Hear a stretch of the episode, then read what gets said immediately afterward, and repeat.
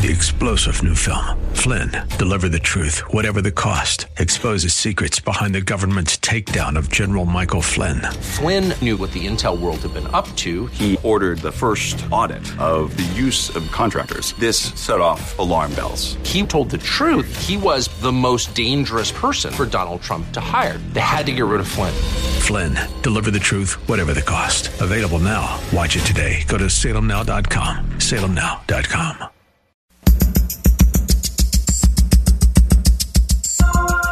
Live from Northern California, it's Lifeline with Craig Roberts. He's the host of Northern California's longest running conservative talk show.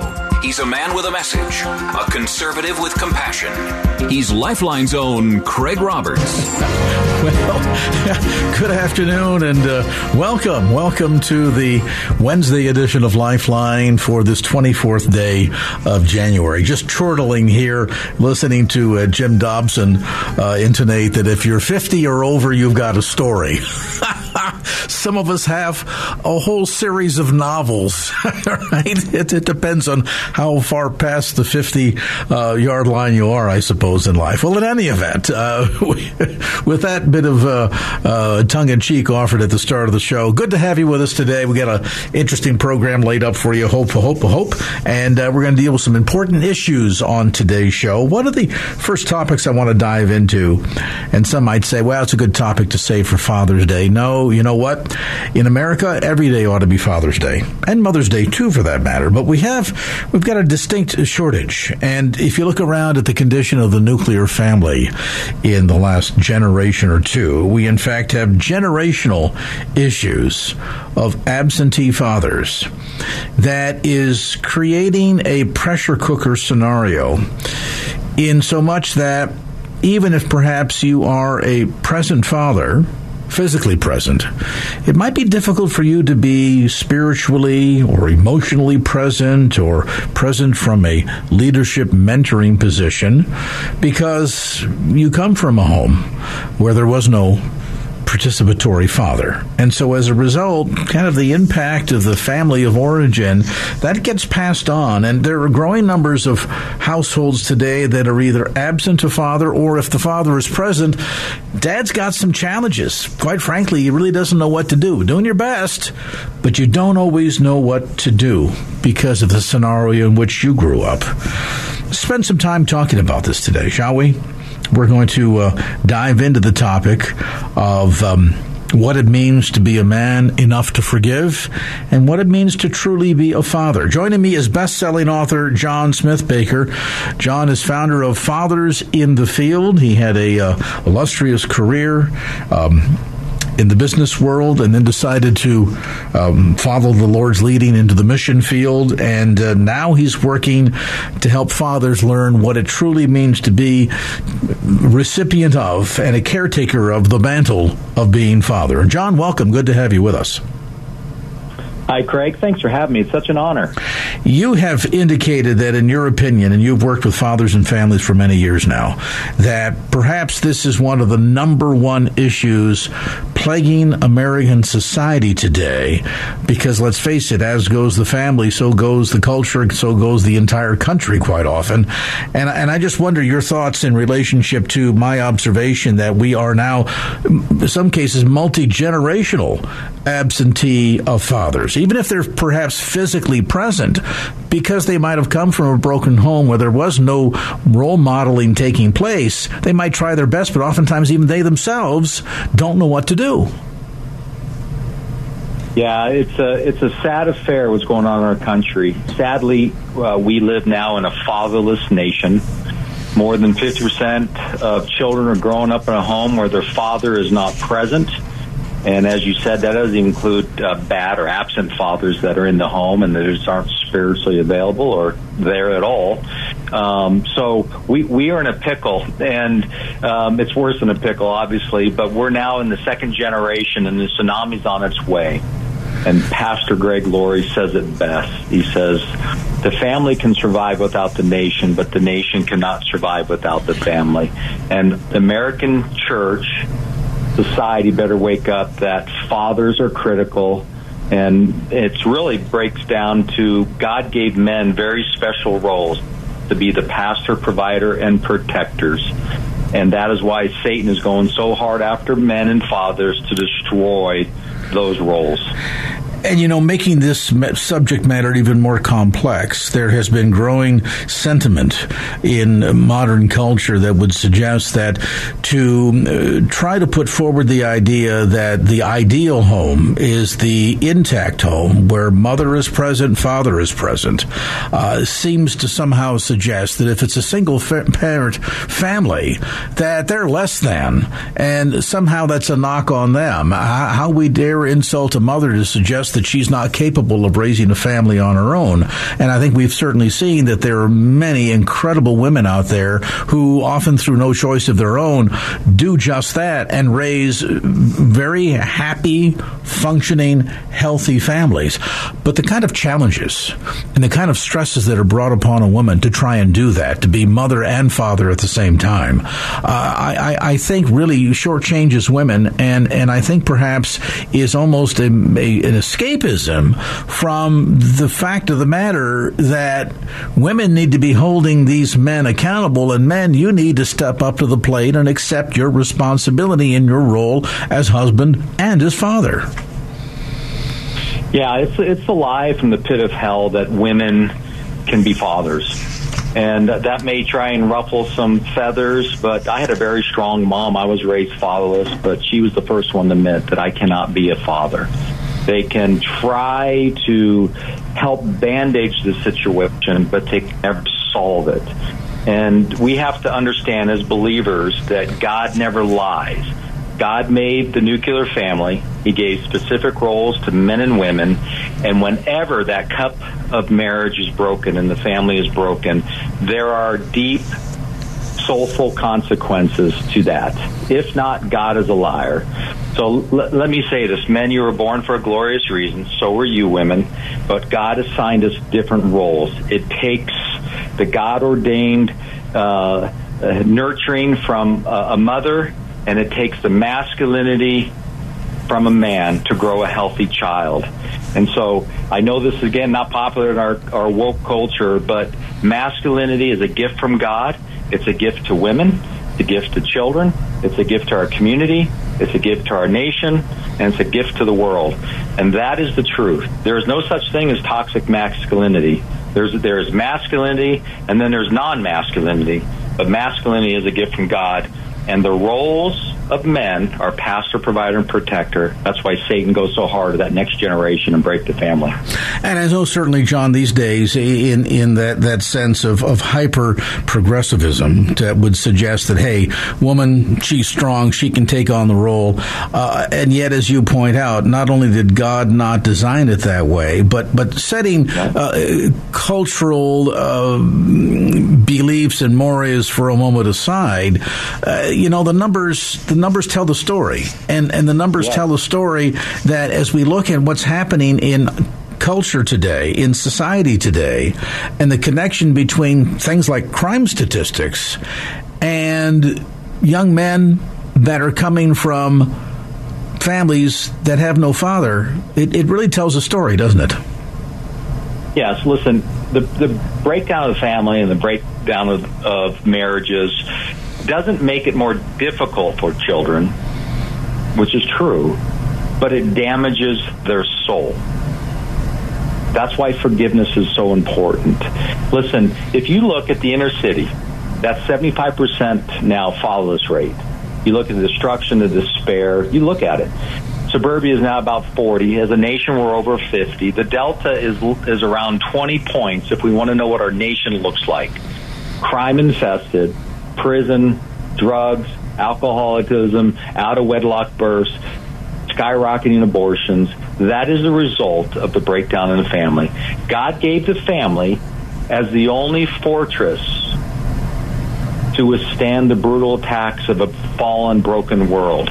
And that's why if we can break the family, the white flag of surrender of children and the woman is raised and the marauding influences swoop in. The statistics are overwhelming.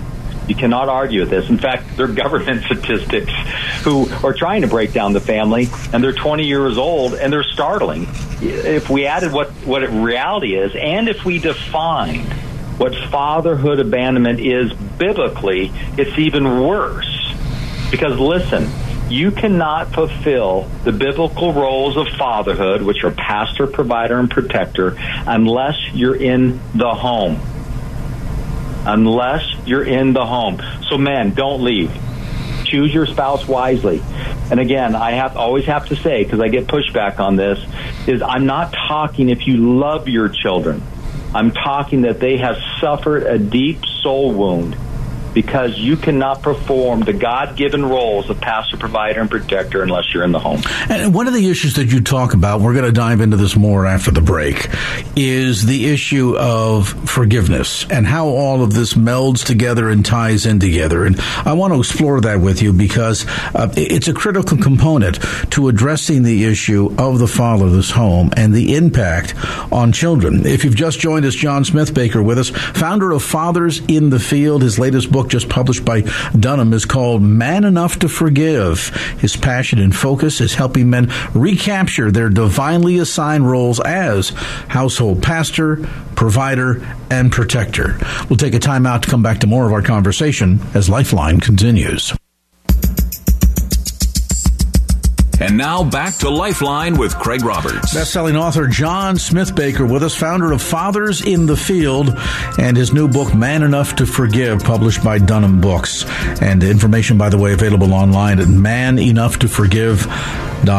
Uh, John, when we think about broken homes, broken families, and uh, kids can be incredibly um, resilient, and yet we oftentimes can see damage taking place below the surface, uh, at the core of one's being, that I would imagine over time, in the case of a child that has an absentee father, that there's going to be a sense of rejection, feelings of abandonment, anger as a result.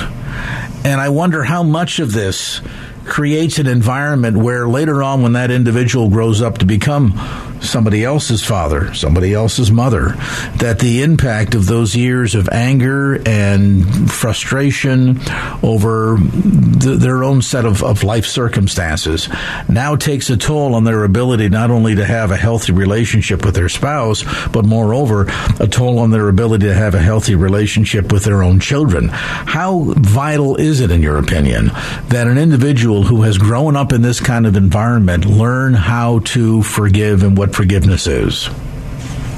Yeah, it, it, it's the issue of, of, of abandonment and and frankly most trauma.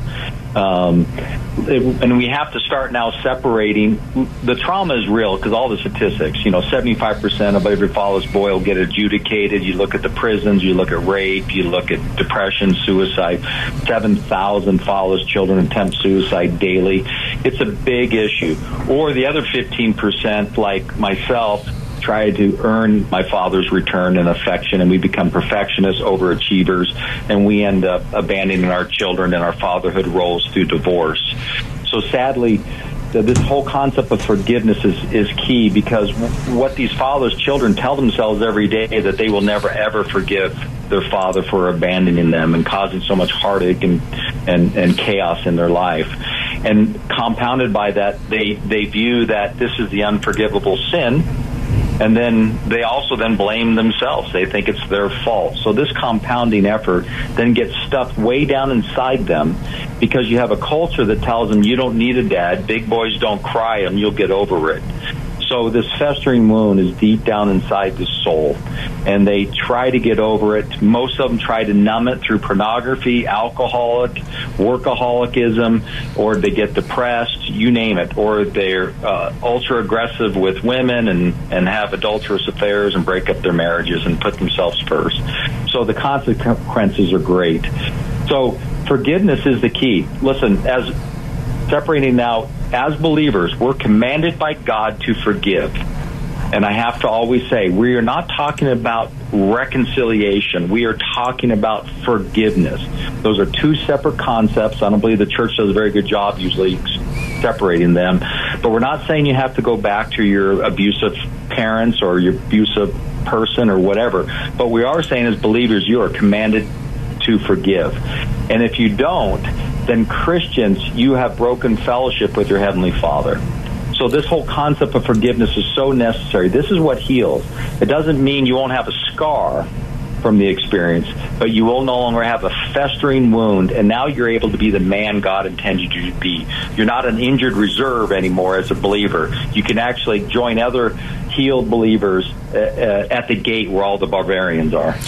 And I'm so thrilled that you've brought that to the forefront, John, because so often you will hear people say, you know, I, have been told that I need to forgive my father, and yet, you know, I, I, don't want to have anything to do with him. He was abusive. It might have been a scenario where, you know, there was physical abuse, emotional abuse, sexual abuse going on. It might be a case where the, the father is now out of the picture permanently, meaning, meaning has passed away. And so the ability to, to try and reconcile they would argue would be an impossibility. And yet you're making that, I, think, important distinction between reconciliation versus forgiveness and the understanding that, that, that forgiveness in many respects is for us. You know, we see in scripture the warning about the, the, the root of bitterness, uh, meaning that maintaining and hanging on to unforgiveness and, and, and anger and resentment, and how at the end of the day, the greatest harm that takes place is not your anger directed toward the perpetrator of whatever it is towards you, in this case, a father,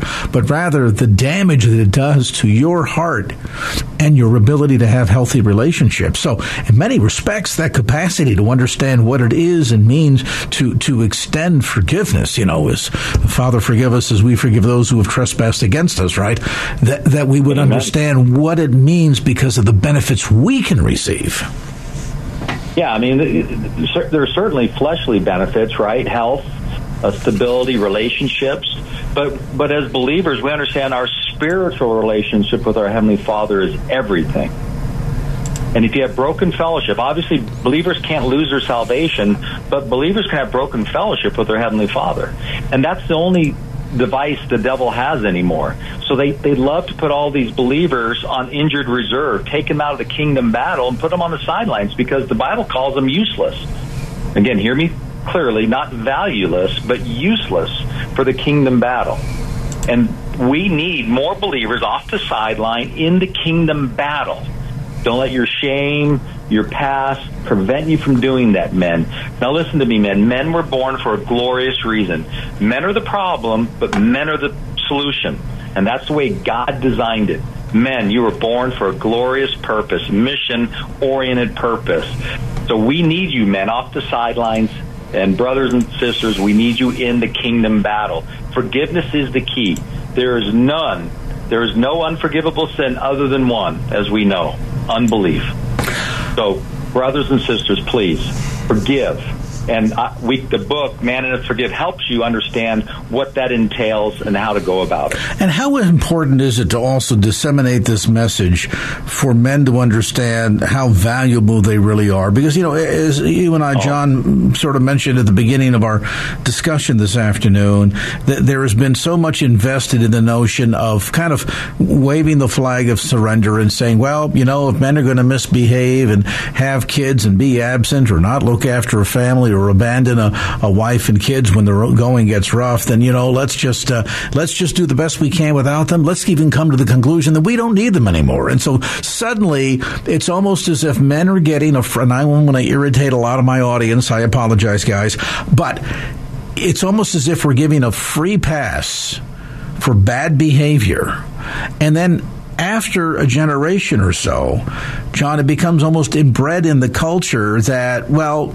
you know, women have gotten along without men, so guys, don't worry about it. And all of a sudden they're sort of getting that sense that they have been freed, so to speak, of their obligation, or so convinced that they are so useless that their desire to even try has been completely stripped away from them. How critical is it to hammer home, in your opinion, this message of the importance of men in the family and being fathers before their kids? Yeah, great, great insight. Listen, we have to understand it starts in the, the Garden of Eden when, when Adam sinned. And the curse that God placed on men and women is to basically pit them against each other. Women desire men's authority, and men desire having no accountability. So we fight that curse. And that's just the truth of it. So, men, you have to rise above that. Constantly rely on the strength of Christ to become the man God intended you to be. Listen, we have a couple generations now of fatherlessness. And men, this is an uphill battle because fatherless begets more fatherless, and men are being raised in in women only homes, women teachers, on and on and on. And so we have now a generation of men who have are more passive, more effeminate, the homosexuality increase, confusion, all that is because of the breakdown of the family because that is where a healthy boy gets to see what a godly man is and a healthy woman that loves and is a helpmate to her husband. God gave roles, and I know in today's feminized culture, this just tweaks some people off. But sadly, even the American church is is siding with Satan in rebellion to God's ordained plan because you see women pastors and they are taking the role of men and they'll excuses because men aren't stepping up. And so we have got to understand God's plan. We can not agree with it, we can argue with it all you want, but God's God and He makes the rules, and those are what it is. And men, He gave you special responsibility and a glorious purpose. So I just I, I love men and what they're called to do, and I'll fight and battle with you. But you have got to understand and take responsibility. And forgiveness is key. It's the best witness we have in this broken land that we forgive like Christ forgive us. Knowing how much Christ forgiven us, how can we not forgive others? With us today is John Smithbaker, founder of Fathers in the Field, the book called Man Enough to Forgive. Information again on the web at manenoughtoforgive.com. That's manenoughtoforgive.com. When we come back, how do we go about disseminating this message in a hostile culture of the importance of the role of father in the family? And secondarily, if you're struggling with the issue of forgiveness, how do you begin that first step? We'll talk about that next as our conversation with best-selling author John Smithbaker continues here on Lifeline. And now back to Lifeline with Craig Roberts. The road toward restoring the integrity of the nuclear family in America is going to be, I think, in some respects, a long and arduous one, given the fact that we've got a couple of generations now where we've sort of put the seal of approval on allowing men a get out of house, you know, I'm to say get out of jail, but get a house free card and get out of your responsibility. And as a result, children are suffering, society is suffering. And if if you don't want to take this strictly from a scriptural or biblical perspective, then then you know use the statistics. They both tell the same story. In the end, the results are the same. America suffers because the home suffers because dad has either abdicated his responsibilities or has been convinced that he's just not needed. So, how do we begin that process of restoration? And I guess that's the big thing in terms of uh, John Smithbaker pushing back back on this culture, which has endorsed the idea of single parent families as uh, being as equally beneficial as intact uh, families where mom and dad are present. How do we begin that process of pushing back on that notion? Yeah, it, it, again, it all starts by understanding God's word, right? That that is the fountain of truth in this broken, lying, evil system world, sadly, that we live in because of sin. So it all begins with God's truth. So we, we, as a church, as believers, we have to get back to God's truth. First of all, we have to say men were born for a glorious purpose.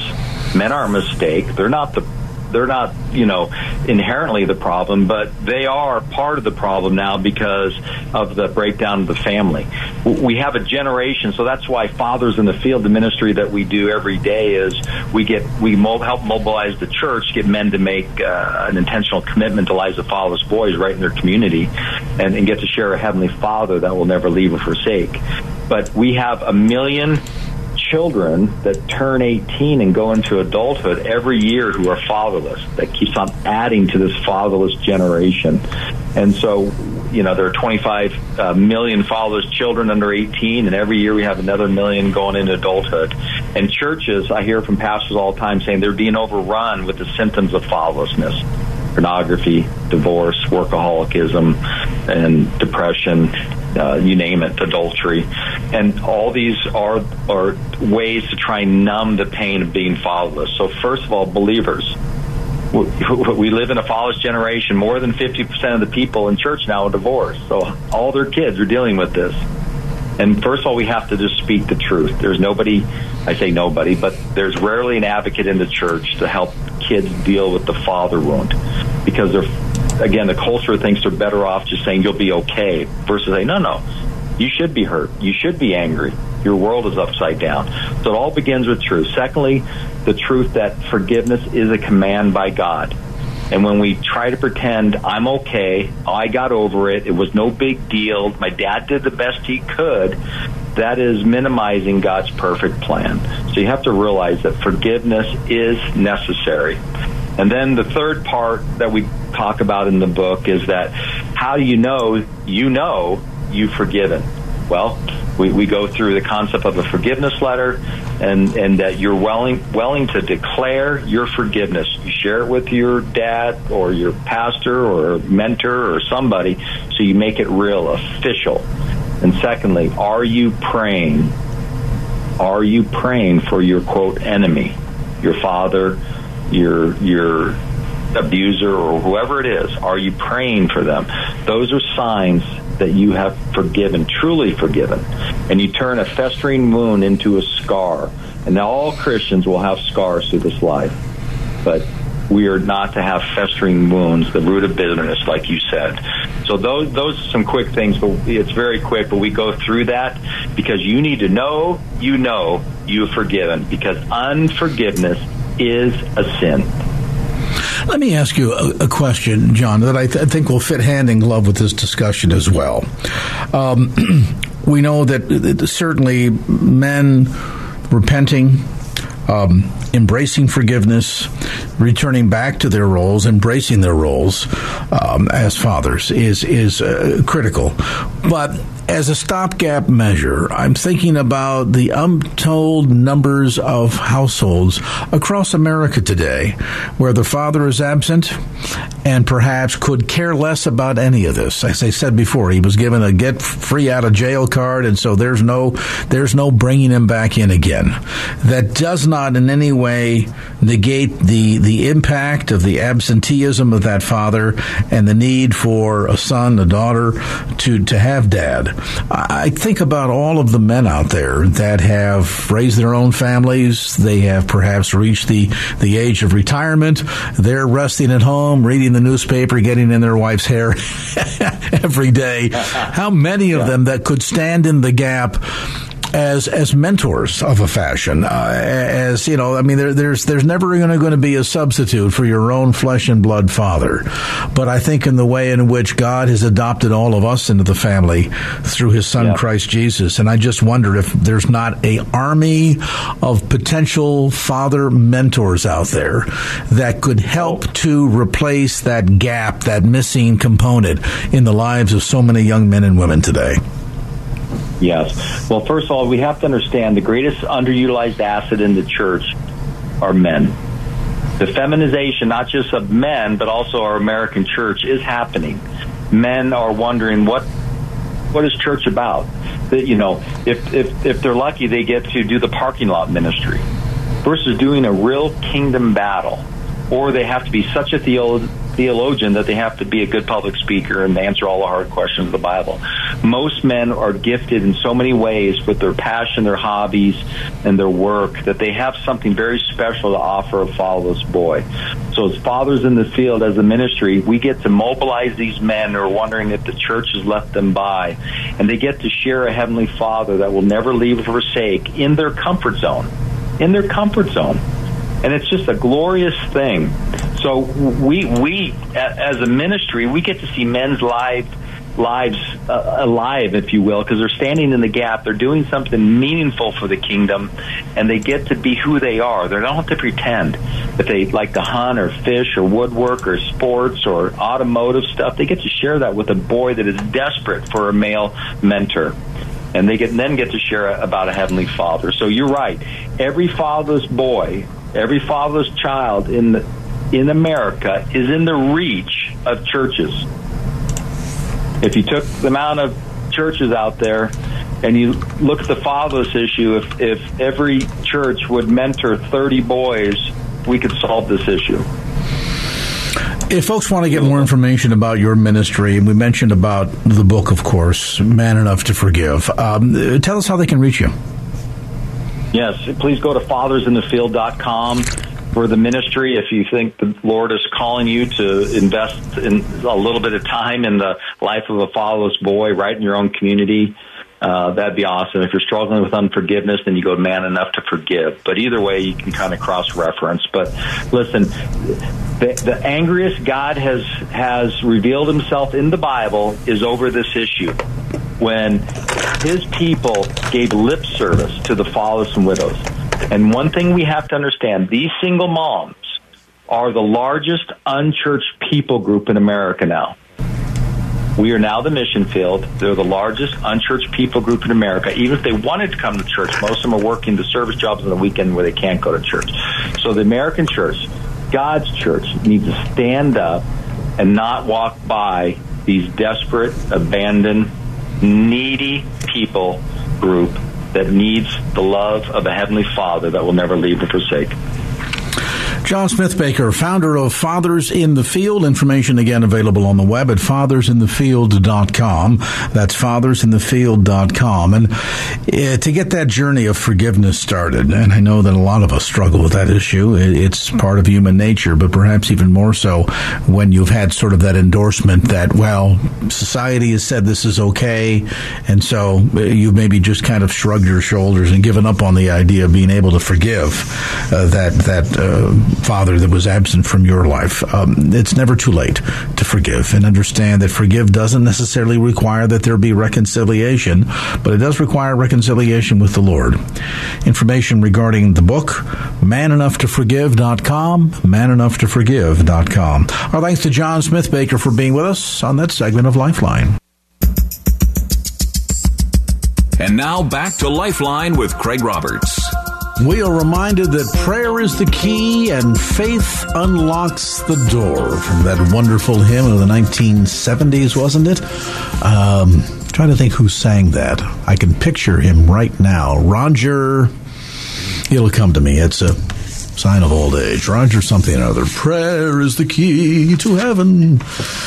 Sometimes you get a little overwhelmed, though especially if you have a reputation for being a bit of a prayer warrior and you enjoy communing with God, and yet, boy, how do you do it? I, I don't mean how do you pray. What I mean is, how can you have a sense? When you say to somebody, for example, I'll be praying for you, are you good on the follow through?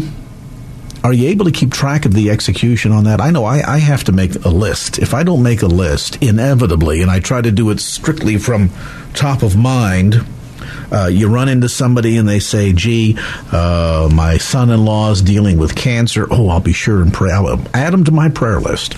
And then a day or two goes by and you forget about it. And then six weeks later, you run into them somewhere at the grocery store. And they say, gee, my son in law is doing much better. Thank you for praying. And you go, oh my goodness, I had completely forgotten.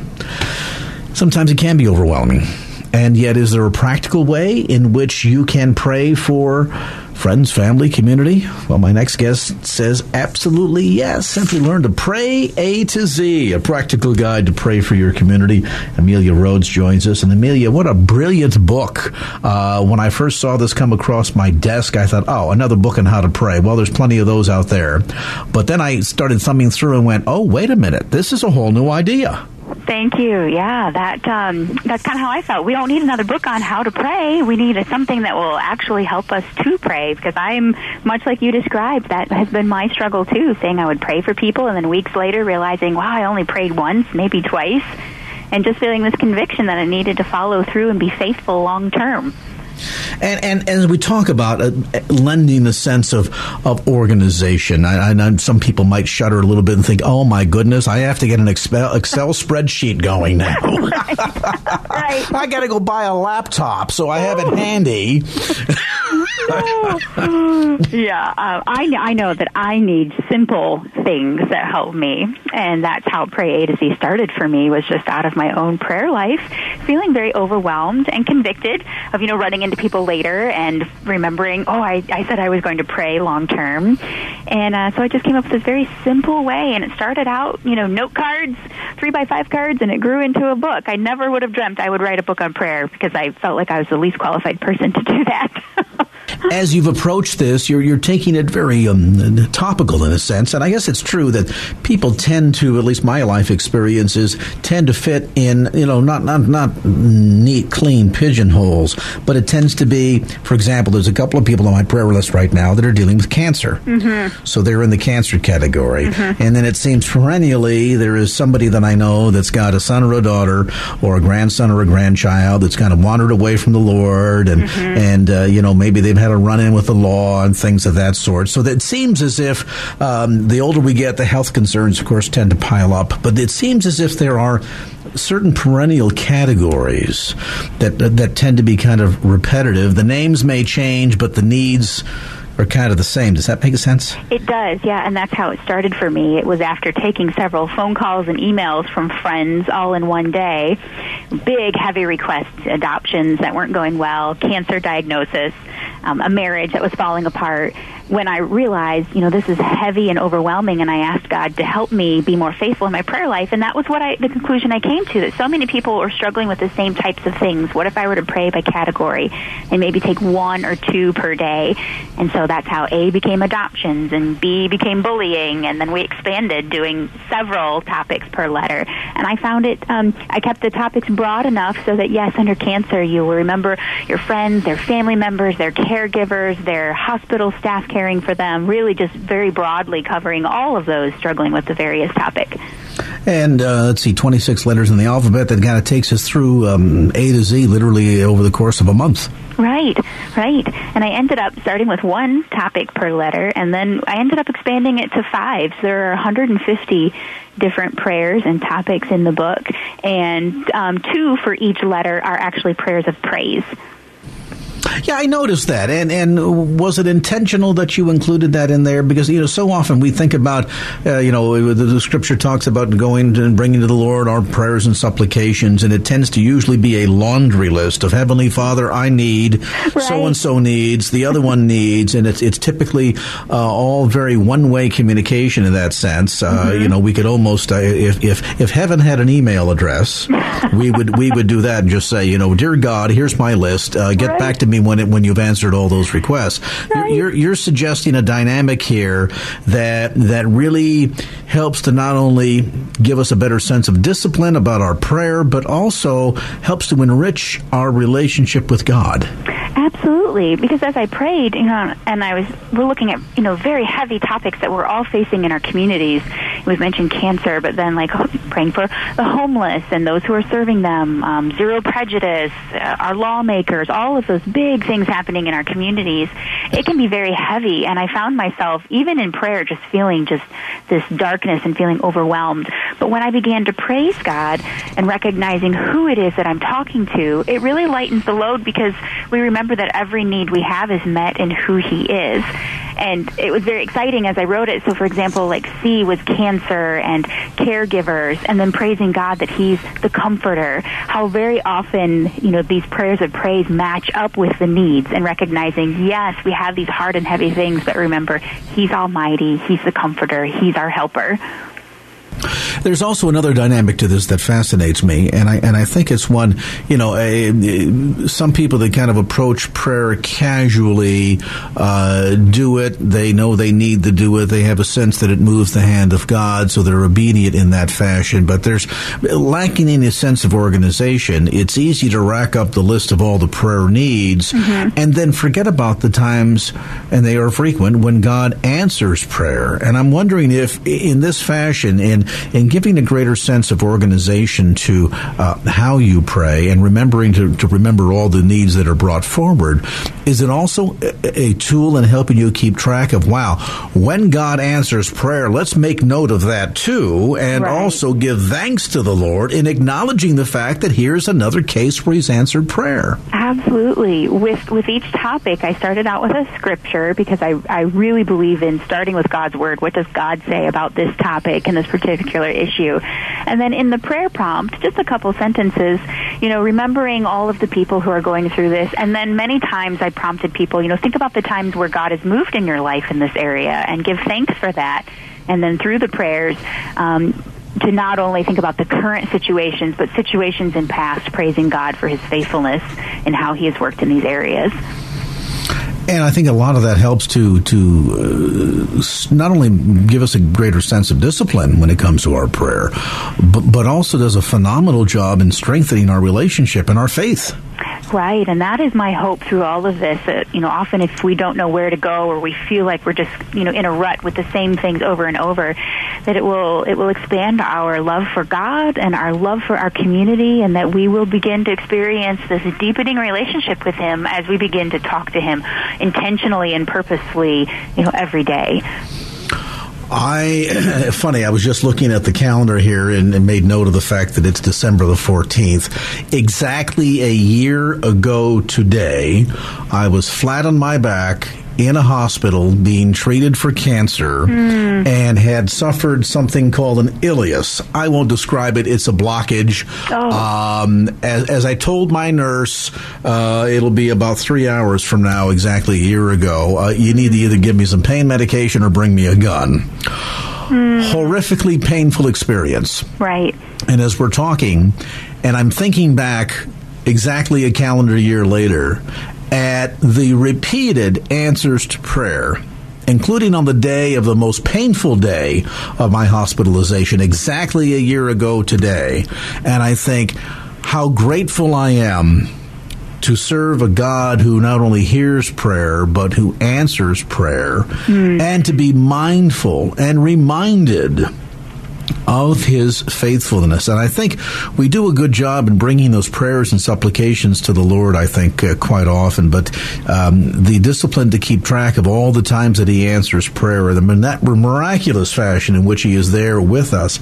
Sometimes yeah. we kind of give mental assent to that, but I think actually writing it down and saying, well, we prayed for Uncle Charlie starting on this date, and X number of days, weeks, whatever later, here's the date when God answered the prayer. This can be a wonderful resource too. The book is simply called Pray A to Z, a practical guide to pray for your community. That's Pray A to Z, and uh, newly published by a Worthy Inspired. You'll find it at bookstores throughout the Bay Area, also through the uh, usual suspects like Amazon.com. Uh, it's a good read and uh, gives you some great tips. Our thanks to Amelia Rhodes, author of Pray A to Z, a practical guide to pray for your community. Three star general Michael J. Flynn, head of the Pentagon Intelligence Agency, knew all the government's dirty secrets. He was one of the most respected generals in the military. Flynn knew what the intel world had been up to. He understood its funding. He ordered the first audit of the use of contractors. This set off alarm bells. The explosive new documentary, Flynn, Deliver the Truth, Whatever the Cost, and covers the facts behind this scandal. Flynn told the truth. He was the most dangerous person for Donald Trump to hire. I find out the worst enemy that I'm going to face in my life is right here in America. They took my assessment and they wanted me to change it. And I was like, I'm not changing it. They had to get rid of Flynn.